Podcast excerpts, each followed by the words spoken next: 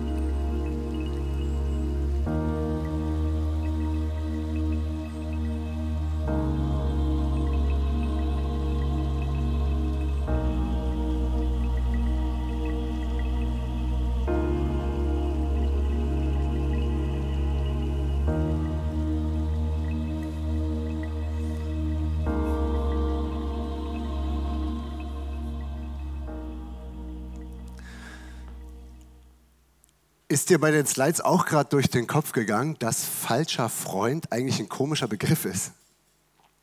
Also gibt's das? Also richtig gute Freunde, aber ein falsch, also ist das ein Freund? Verdient der Titel?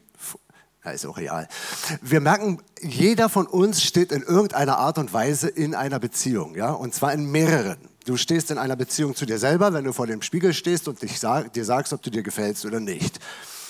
Du stehst in einer Beziehung zu deinen Eltern, die dich auf die Welt gebracht haben. Es kann sein, dass du sie nicht kennst und sie am liebsten manchmal kennenlernen würdest oder am, wenn dann doch lieber nicht, dass du so eine Hassliebe zu denen hast oder so. Es kann sein, dass du äh, verlobt bist, verheiratet, dass du Freunde hast. Ich habe hier eine schöne Folie mitgebracht, die ist ähm, voll mit lauter Beziehungen. Schaut sie euch mal an. Du hast zum Beispiel Beziehungen, Ehe. Ey Leute, mein Handy ist gerade abgestürzt. Ah, ist, ist mir sehr unangenehm.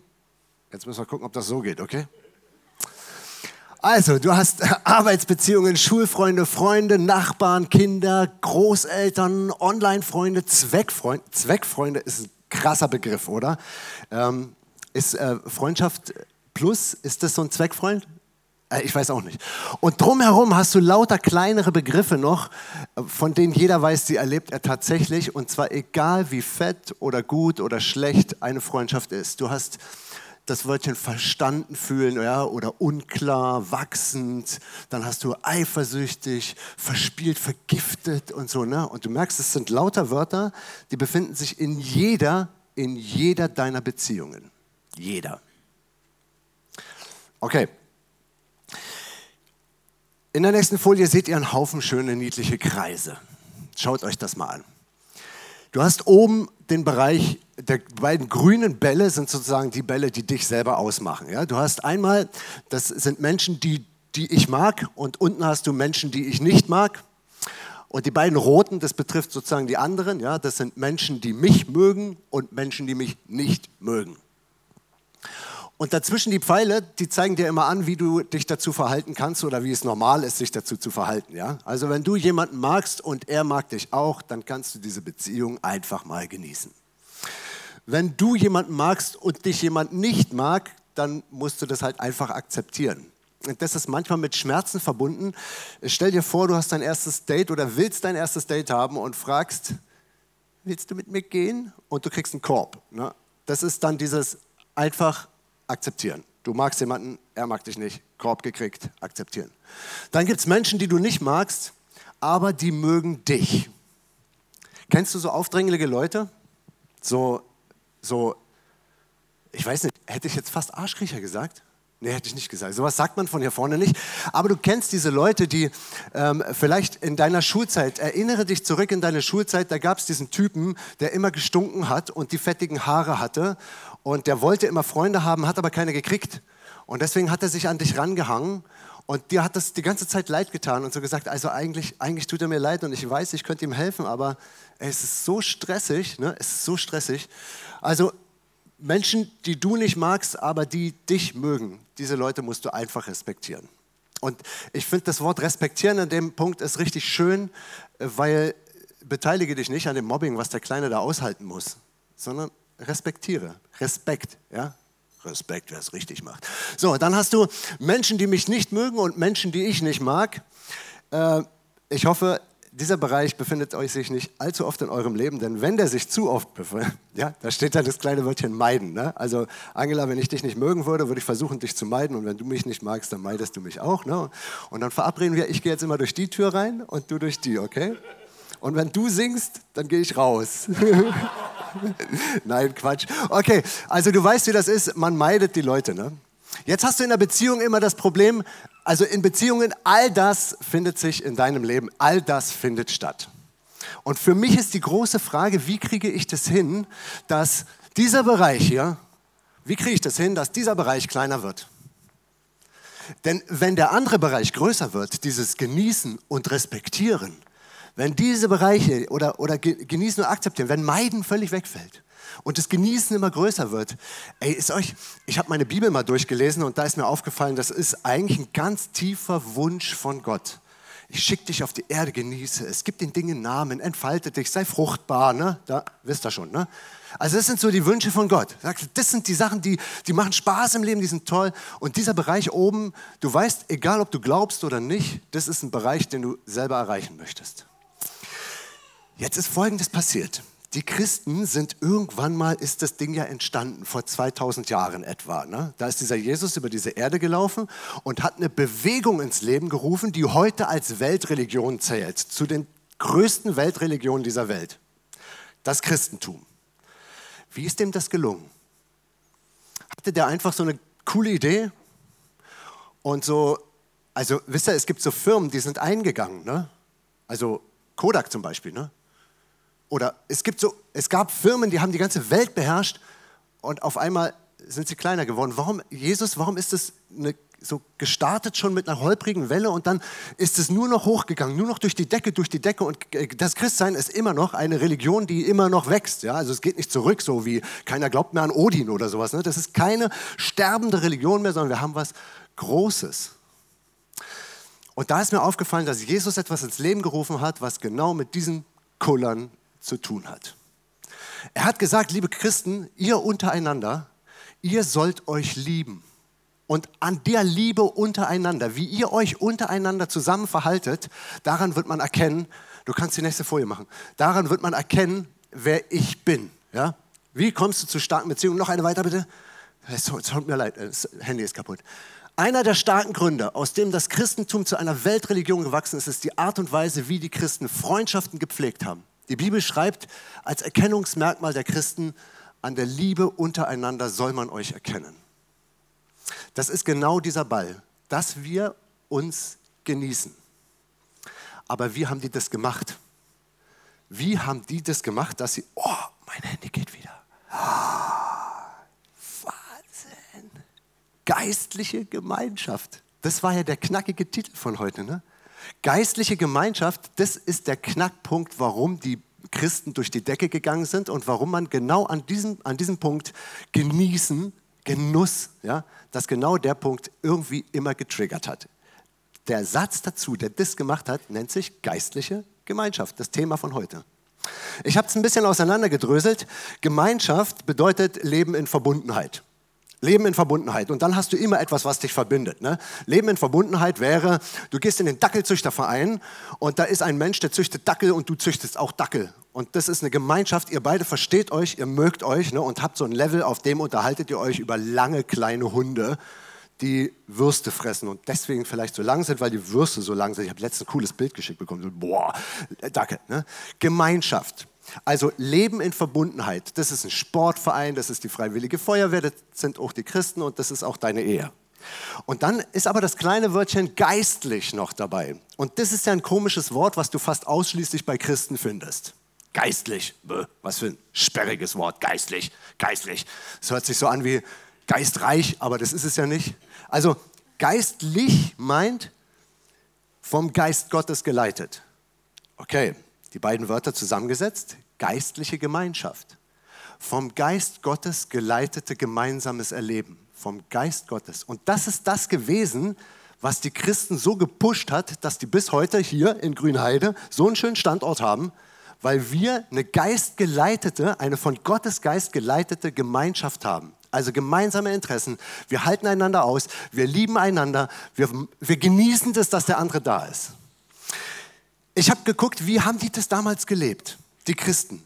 Die ersten Christen, Jesus ist da gewesen, hat gesagt, so, jetzt seid ihr alle da, ich bin jetzt gestorben, ich stehe jetzt auf, ich gebe euch meinen Heiligen Geist und dann startet ihr mit der Liebe Gottes und der Gemeinschaft des Heiligen Geistes richtig durch, lauter Fremdwörter, ja.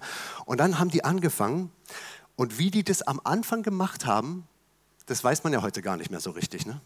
Wie haben die das gemacht? Wie haben die sich gegenseitig ausgehalten?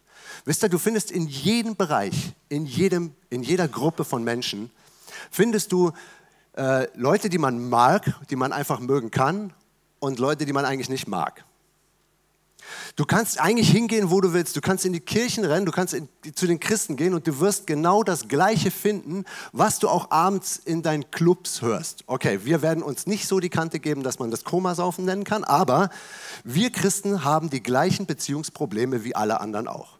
Vielleicht findest du hier in diesem Raum Leute, die mal zusammen gewesen sind und jetzt auf einmal nicht mehr. Aber warum teilen die sich dann noch diesen Raum? Wie geht es, dass man sich gegenseitig nicht mehr mag und irgendwie doch mag, irgendwie doch gemeinsam klarkommt? Wie haben die ersten Christen das gemacht?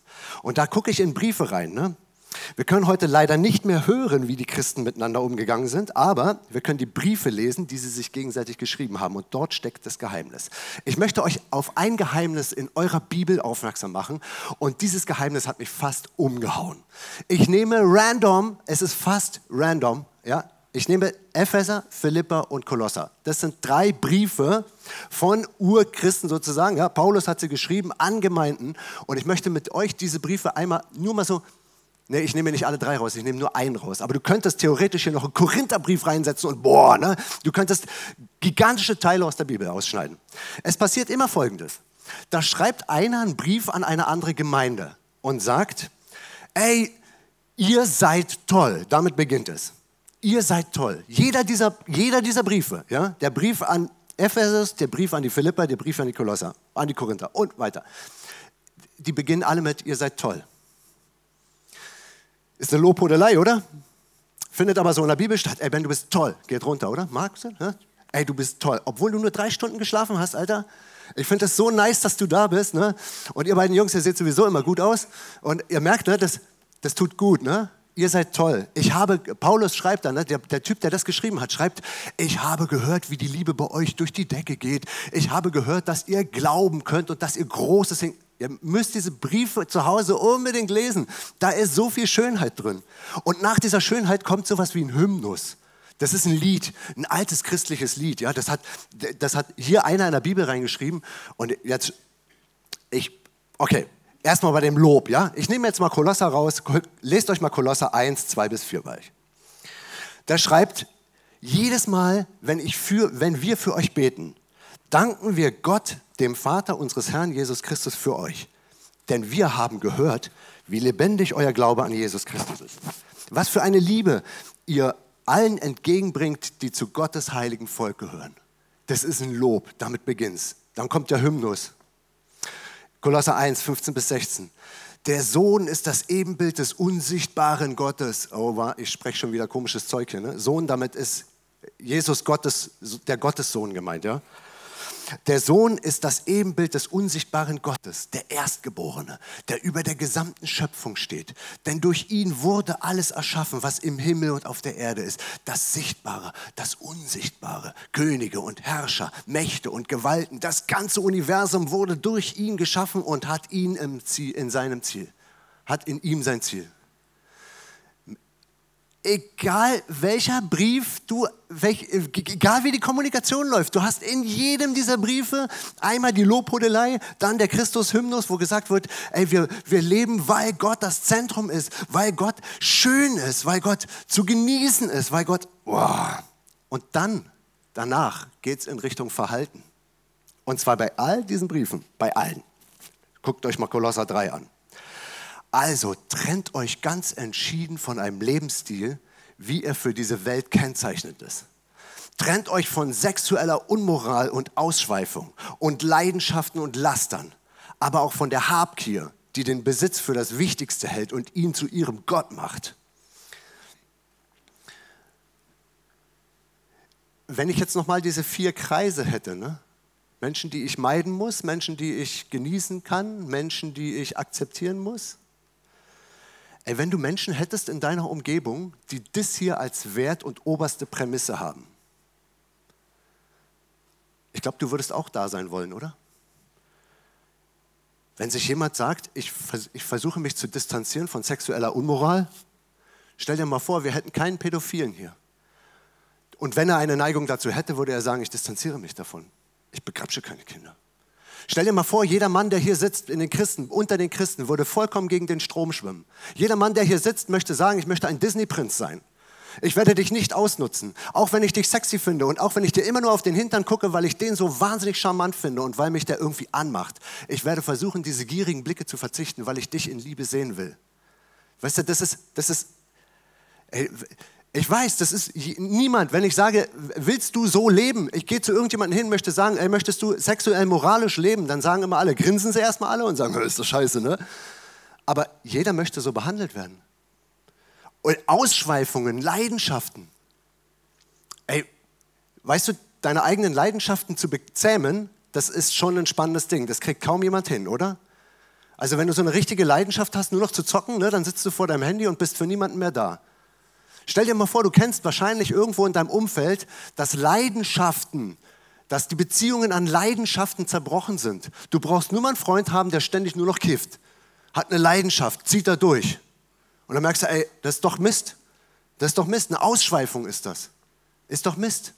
Ja, wenn ich jetzt sage, verzichte auf die Ausschweifung, verzichte bitte auf deine Leidenschaften, dann würdest du sagen, ah, das macht aber keinen Spaß, das macht aber keinen Spaß. Aber wenn du so eine Gruppe hast, die das macht, dann sagst du, ey, zu der möchte ich auch gehören. Denn dort werde ich auf einmal respektiert. Dort zähle ich auf einmal was. Dort zählt mein Charakter, dort zählt auf einmal das, wer ich wirklich bin. Habgier. Jemand, der das Besitz für das Wichtigste hält. Kennst du jemanden, der dich übers Ohr gehauen hat finanziell schon? Oh, das tut weh, das tut richtig weh. Habgier. Hattest du schon mal einen Freund, der dich nur haben wollte, weil du so geile Klamotten hast? Oder weil du so ein neues Handy hast und auf einmal wirst du gehypt, weil du dir den, das Ansehen und den Respekt erkaufen konntest, weil du so ein kleiner Hippie bist, der von seinen Eltern immer das ganze Kohle in den Hintern geschoben kriegt. Und auf einmal mögen dich die Leute, weil du die richtigen Klamotten trägst, weil du mit dem richtigen Auto zur Schule gebracht wirst. Wow, Alter, du bist der volle Gangstermann, Ibiza, wow. Weißt du, Besitz. Und wenn du den dann länger kennenlernst, merkst du, ach Mensch, das ist doch nur eine Fassade. Du möchtest manchmal lieber mit einem Bettler zusammen sein, aber dafür einen, der sexuell moralisch ist. Weißt du, und dann geht's weiter. Du kannst in Kolosser drei immer noch lesen. Aber jetzt, acht, ja, Kolosser drei, Vers acht, aber jetzt müsst ihr das alles ablegen. Auch Zorn und Aufbrausen, Boshaftigkeit, Beleidigung, Verleumdung. Legt das ab. Und das gilt eigentlich, das ist zwar an Christen geschrieben, aber eigentlich gilt dir das auch, egal ob du Christ bist oder nicht. Das gilt dir auch. Leg ab diesen Zorn, der Zorn, der dich verleitet, Dinge zu tun, die du später selber hast. Der, dich, der dir eine Suppe kocht, der Zorn kocht eine Suppe, die du später mal auslöffeln musst. Oder aufbrausend. Oder Boshaftigkeit. Was verleitet dich manchmal zur Boshaftigkeit? Nochmal nachzutreten, so, ne? Beleidigung, Verleumdung. Und dann geht's weiter.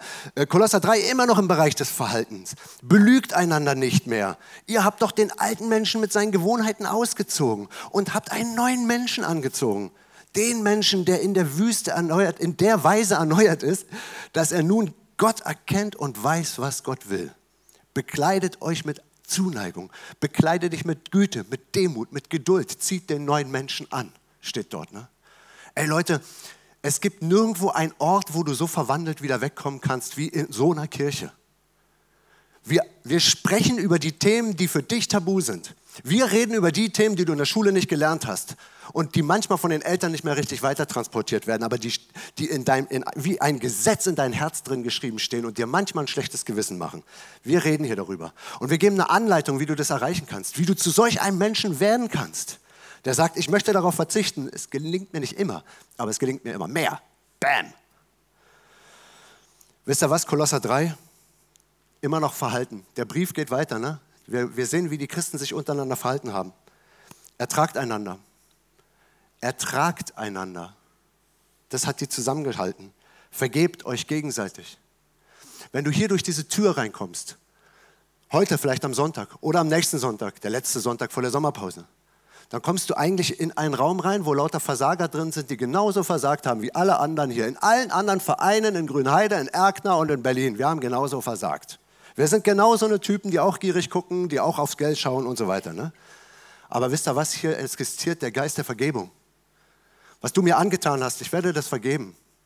Ich werde nicht mehr drauf rumreißen und es hat keine Verbindung mehr zwischen dir und mir. Es steht nicht mehr zwischen uns. Ich werde versuchen, ich, hab, ich werde das Gott geben und dann ist es weg.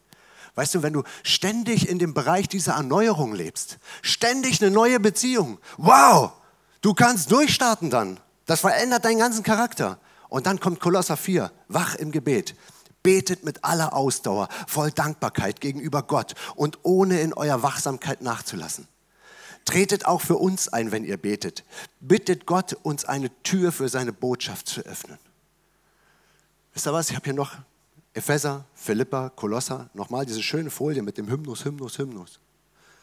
Ey, wisst ihr was? Das zieht sich durch fast jeden, fast jeden christlichen Brief im Neuen Testament der Bibel. Das ist ein Muster, was sich abläuft. Also wo liegt das Geheimnis mit dem, die das geschafft haben? Wo liegt das Geheimnis, mit dem die das geschafft haben? Die Urgemeinden sozusagen, die Urgemeinden. Wo liegt das Geheimnis, dass die ihre Vorsätze, die sie gefasst haben, nicht gebrochen sind? Ich weiß es manchmal auch nicht genau. Weißt du, du hast so Vorsätze, du möchtest nicht mehr lügen, du möchtest deine Frau nicht mehr hintergehen, aber diese Vorsätze, weißt du, wir Christen haben die ja genauso. Ich habe dir jetzt so einen ganzen Verhaltenskatalog vorgelesen, ne? Verhaltenskatalog. Und du stimmst mir bestimmt recht, dass das echt doof ist, wenn man das macht, was ich da alles vorgelesen habe. Aber wie kriegst du das hin, dass du tatsächlich verändert bist? Mit einem einfachen Vorsatz geht's ja nicht. Wisst ihr, ich habe mir früher so oft zu Neujahr was vorgenommen. Und ich glaube, fünfundneunzig Prozent von dem, was ich mir zu Neujahr vorgenommen habe, ist einfach wieder eingegangen. Weil ich es nicht geschafft habe. Woher, woher nimmst du eigentlich diese Disziplin? Woher nimmst du die Kraft, nicht mehr gierig auf die Frau zu gucken? Woher nimmst du die Kraft, deinen Zorn runterzuschlucken, ohne dich bescheuert vorzukommen? Woher nimmst du die Kraft, ein neuer Mensch, ein anderer Mensch zu sein? Der Mensch, von dem du malen würdest, der, wenn du, wenn, von dem in den Geschichten, in den Kinderbüchern die Rede ist, der Mann, von dem du sagst, das ist... Wie kriegst du das hin? Ich glaube, das kleine, kleine, stolprige, eckige, kantige, blöde Wort... geistliche Gemeinschaft. Wenn du geistliche Gemeinschaft hast, und zwar nicht einfach nur Zusammensein, Gemeinschaft, sondern geistliche Gemeinschaft. Weißt du, wenn du das hast, Gott geleitete Gemeinschaft, dann hast du etwas im Rücken, was dir dabei hilft, deinen ganzen Charakter zu verändern. Was dir dabei hilft, ein neuer Mensch zu sein, es neu anzuziehen. Das ist das Geheimnis des Christseins. Wir sind nicht nur die Leute, die manchmal Sprüche machen und uns versuchen zu verändern. Das versuchen alle. Aber die Kirchen haben sich in dieser Welt durchgesetzt. Nicht, weil sie eine, eine tolle Moral haben, das haben viele andere auch, sondern die Kirchen haben sich durchgesetzt, weil ein Geist dahinter ist, weil ein Gott dahinter ist. Dieser Gott, der, der genau das macht mit dir. Diesen, diesen Bereich in deinem Leben vergrößern, den du Genuss nennen kannst. Diesen Bereich verkleinern, den du meiden nennen musst, diesen, diesen Bereich, wo, wo ich mich auf einmal mit einem Fitnesstypen verstehe, wo ich mich auf einmal mit einem Fahrradfahrer verstehe, wo ich mich auf einmal mit einem Magic-Spieler verstehe, obwohl ich das Spiel nicht mag, wo ich mich auf einmal verstehe mit einem Typen, der hier immer Klavier spielt, obwohl ich selber Klavier abgebrochen habe, weil ich das total bescheuert finde. Es sind total unterschiedlich, total unterschiedlich. Ich werde jetzt mal ein Gebet sprechen und dann genieß bitte dieses Lied von der Band und, und denk über das nach, was du gerade gehört hast, denn danach komme ich nochmal und versuche, den Sack zuzumachen. Den Sack.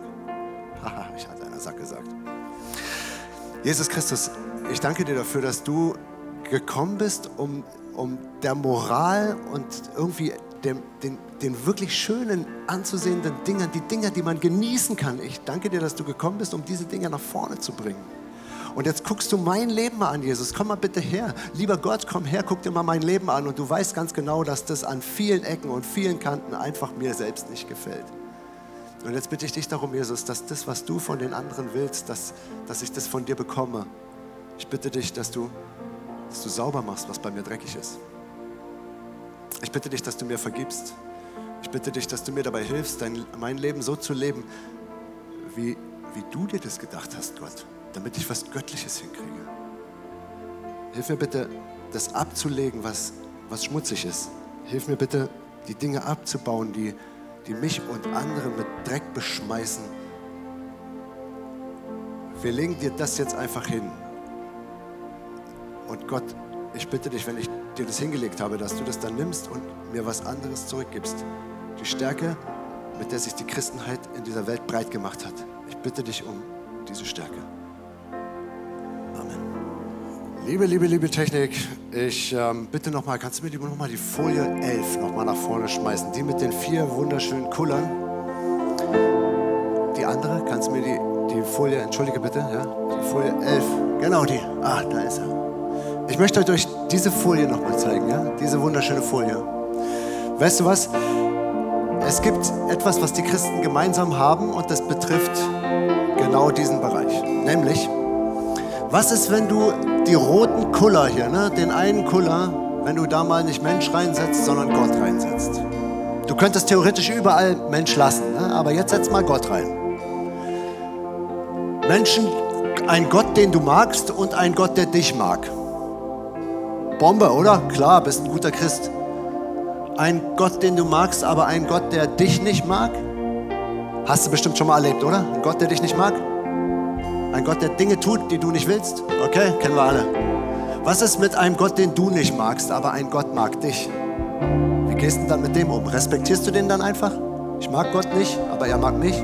Oder andersrum, ein Mensch, den du nicht magst, ein, ein, ein Gott, den du nicht magst und ein, ein Gott, der dich nicht mag.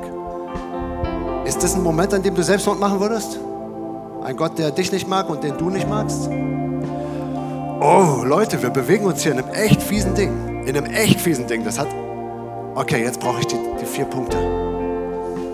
Was ist mit diesem Herz? Ne? Jeden Tag, jeden Sonntag schmeißen wir diese Folie mit diesen, mit diesen vier Symbolen ran. Ne? Und dieses Herz, das ist diese Geschichte Gottes, diese Geschichte, die sich durch die ganze Bibel durchzieht und wo du zum Schluss merkst, ey, dieser Moment, in dem du sagen kannst, Gott mag mich nicht und ich mag ihn nicht, der ist eigentlich nicht richtig.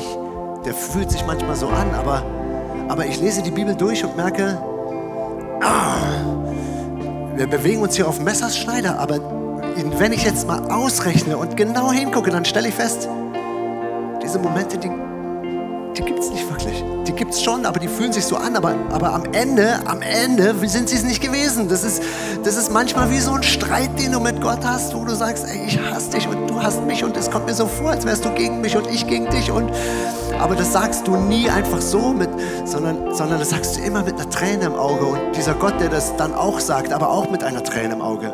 Weißt du, wenn du diese vier Kuller, wenn du sie dir nochmal vorstellst, ja, dieser eine Bereich, Gott mag dich, das ist, glaube ich, etwas, wovon du ausgehen kannst.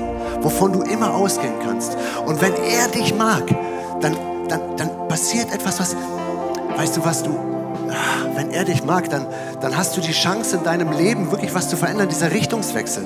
Weißt du, wenn dich keiner mag und niemand dich auf dieser Welt leiden kann, weil du ein komischer Charakter bist, weil du komisch aussiehst und schon ungewollt auf diese Erde gekommen bist, ja? Wenn du so ein richtiges, räudiges, kleines Ding bist, ne?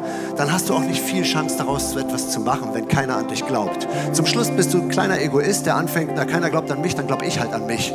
Und dann glaubst du nur noch, was du siehst. Aber in Wirklichkeit weißt du, dass da noch mehr dahinter steht. Hier, du hast dieses, dieses, diesen Richtungswechsel. Wenn Gott da ist und sagt, weißt du was, ich kann mich vielleicht schlecht ausdrücken, aber eigentlich alles, was ich hier versuche, ist, ist eine Umarmung. Und wenn du anfängst, es zu glauben, weißt du, dann, dann, dann tritt die Behandlung, die du von deinen Eltern hattest, ein Stückchen in den Hintergrund. Dann ist das, was die Klassenkameraden sagen, tritt ein Stückchen in den Hintergrund. Und was du im Spiegel siehst, Stück, tritt Stück. tritt ein Stückchen in den Hintergrund, weil, weil Gott sagt, ey, pass auf und, und ich sage dir das und ich meine das und, und auf einmal bekommst du die Kraft, die ein Einsamer nie hat. Du hast die Kraft, das Lenkrad zu drehen und zu sagen, ich möchte in meinem Leben was verändern. Weißt du, dieses Kreuz, dieses, wo, wo Jesus an diesem Kreuz hing und, und gesagt hat, ey, genau dafür, ich zeig dir jetzt, wie ich das meine. Ich zeig dir, wie ich dieses Leben meine. Weißt du, für all das, was, was, was auf dieser Erde falsch läuft, für, für all das krepiere ich jetzt. Ich sterbe und ich komme genau an der, an der Überlastung von dem, was dein Leben zur Hölle macht. Daran sterbe ich. Ich sterbe daran, dass die Leute belogen haben, damit ich hier dranhänge. Ich sterbe daran, dass die Leute neidisch und eifersüchtig waren, dass ich, damit, ich jetzt, damit ich aus dem Verkehr gezogen werde. Ich sterbe an all dem Hass und der Wut dieser Welt, an der Einsamkeit, an der Verlassenheit, an... An, er wurde sogar angespuckt, er wurde ja, an all dem, was dein Leben zur Hölle macht, daran ist er kapiert und hat gesagt, wisst ihr was, in, in eurem Leid, ich, ich bin dabei. Ich kenne das, ich kenne dein Leid, ich kenne dein Leid, ich kenne dein Leid und dein Leid und dein Leid und dein Leid und dein Leid. Gott ist einer Gott, der das alles versteht, denn er hat gesagt, ich bin da auch durch. Und dann steht er da und sagt, ich stehe wieder auf. Weißt du was? Es gibt eine Liebe und eine Schönheit, die du nicht mehr umbringen kannst. Es ist nicht möglich, das zu töten, weil es außerhalb von, es existiert einfach. Es ist eine Wucht, es ist eine Gewalt, die das Universum geschweißt hat. Deswegen steht in jedem dieser Briefe ein Christus-Hymnus. Und zum Schluss kommt dieser Anker. Weißt du, wenn du wirklich Freundschaften aufbauen willst, deine Freundschaften zu deinem Mann wieder schön machen willst, wenn du deine Freundschaft zu deiner Verlobten, wenn du deine Freundschaft zu dir selber, wenn du deine Freundschaft zu deinem Gott wieder aufbauen musst, was du unbedingt brauchst, eine geistliche Gemeinschaft und die fängt mit Gott an. Du brauchst das. Wenn du hier heute rausgehst, dann, dann möchte ich, dass du, dass du das im Kopf behältst. Dieses kantige, bescheuerte Wort geistliche Gemeinschaft. Geistliche Gemeinschaft. Geistliche Gemeinschaft. Dass dich das morgen begleitet, wenn du aufwachst. Geistliche Gemeinschaft. Dass du sagst, okay, meine Gemeinschaft mit mir selbst, mit dem Menschen, mit dem ich heute Morgen im Bett aufgewacht bin, mit dem Hund, der neben mir liegt und mit meiner Arbeitsstelle. Dass meine Beziehungen geistlich durchdrungen sind. Mit dem, was Gott von mir will. Das fängt damit an, dass du ihm das hinlegst, was dir gehört. Gott, segne dich dabei. Geistliche Gemeinschaft.